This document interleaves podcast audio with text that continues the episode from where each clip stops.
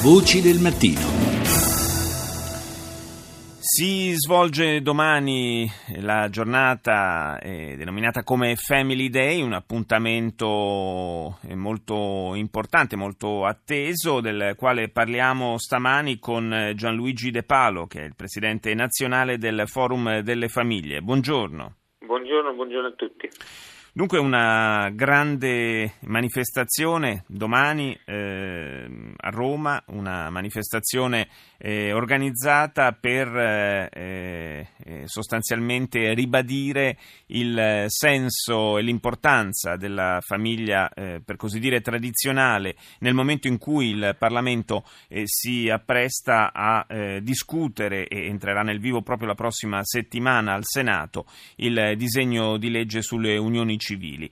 Io le chiedo, eh, De Palo, cosa, eh, qual è diciamo un po' la, la, eh, la, parte che non sareste mai disposti ad accettare di questa, eh, di questa normativa?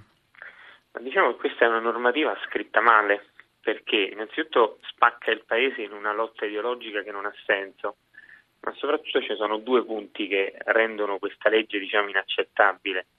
Il primo è che le unioni civili omosessuali mutuano tutti quanti diciamo, eh, gli articoli, prendono tutti quanti gli articoli dell'articolo 29 e soprattutto del codice civile, 100, gli articoli 143, 144 e 147 che sono quelli propri del matrimonio. Quindi di fatto eh, questa legge potrebbe poi diventare incostituzionale, potrebbe anche essere appunto dichiarata incostituzionale proprio perché riprende quegli articoli, non crea una formazione nuova, non parla di qualcosa di specifico, ma ri, rimutua proprio eh, precisamente gli articoli della, eh, che si richiamano al matrimonio. In seconda analisi il fatto che con questa legge oggettivamente, che, che se ne voglia dire, che, che si cerchi di celarlo, di nasconderlo, si apre la pratica dell'utero in affitto per le persone dello stesso sesso che vanno all'estero a fare questa pratica, perché di fatto mh, è vero che si cercano di normare no, la situazione di quei bambini che ci sono, qui siamo tutti d'accordo perché quei bambini sono italiani come noi e sono figli delle nostre, insomma sono figli, come, sono figli nostri, ecco, quindi dobbiamo prendercene carico. Dall'altra parte però apre uno scenario in base al quale si eh, creano a dismisura questo tipo di situazioni che poi dovranno essere normali. Io credo che la legge non debba solo normalizzare una situazione, ma debba avere un'idea di futuro. Ma non siete, in linea di principio, comunque non siete contrari all'idea delle unioni civili in quanto tale? Beh, io credo che eh, in Italia, lo dice anche l'Europa, no, le unioni civili in quanto tali, o per meglio dire, diciamo, a diritti eh, individuali delle singole persone, possiamo elencarli, io credo che si, tro- si troverebbe un accordo mh, mm, in pochissimo tempo. Mm. Il problema è questa legge, perché questa legge va oltre, questa legge mette all'interno di una legge sulle unioni civili e quindi una legge che ha a che fare con degli adulti, ci mette alcune cose che hanno a che fare con l'adozione dei bambini in questa legge un bambino da eh, soggetto di diritto, come giusto che sia, no? nella legge 184 che si pone tutte le attenzioni appunto nei confronti del più debole, diventa oggetto di diritto da parte degli adulti e questo ci spaventa.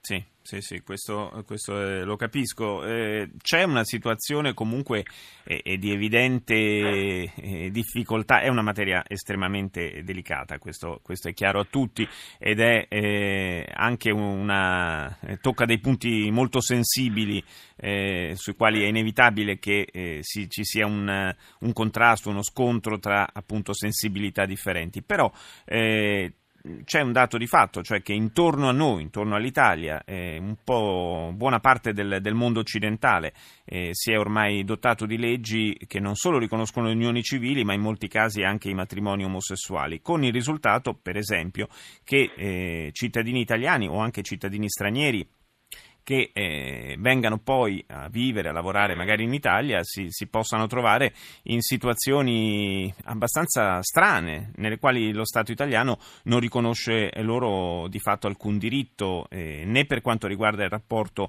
di coppia, né per quanto riguarda il legame con i figli. Guardi, ripeto, sul legame con i figli, tutti quei bambini dobbiamo, già c'è una soluzione. È all'interno sempre della legge 184, articolo 44, comma dove appunto si chiede al giudice, in questo caso, di qualora ci sia, non so, un problema o la morte di uno dei coniugi, perché poi è questo quello che viene richiesto. Quando muore il mio, diciamo, il mio convivente, cosa succederà?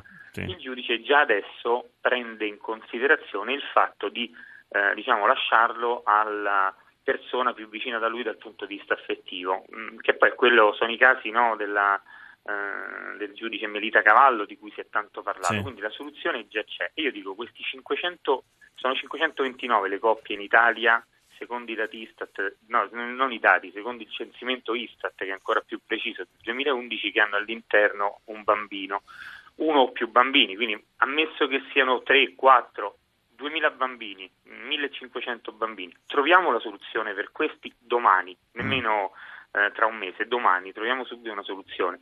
Il problema, lo ripeto, è che oggi è eh, giustamente, dico e sottolineo giustamente, illegale in Italia l'utero in affitto, ma con questa legge paradossalmente diventerebbe legale l'utero in affitto all'estero.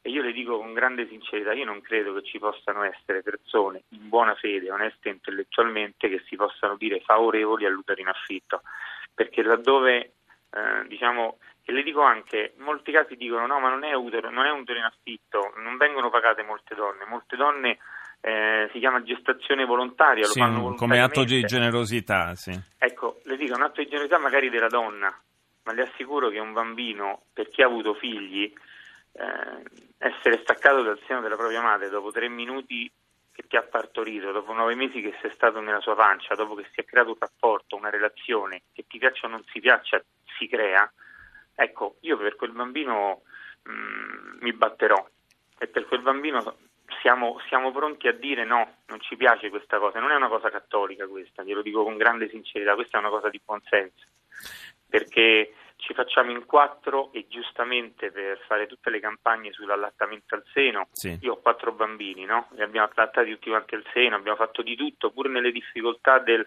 tante volte no, problemi eh, alle mammelle, eppure massaggi, perché l'allattamentazione è importante e poi siamo disponibili e disposti a staccare dal seno da una mamma un bimbo dopo tre minuti. Senta De Paolo, ma allora, allora, a questo punto non sarebbe più giusto ragionare su un uh, allargamento delle, delle, adozioni piuttosto che sull'utero in affitto?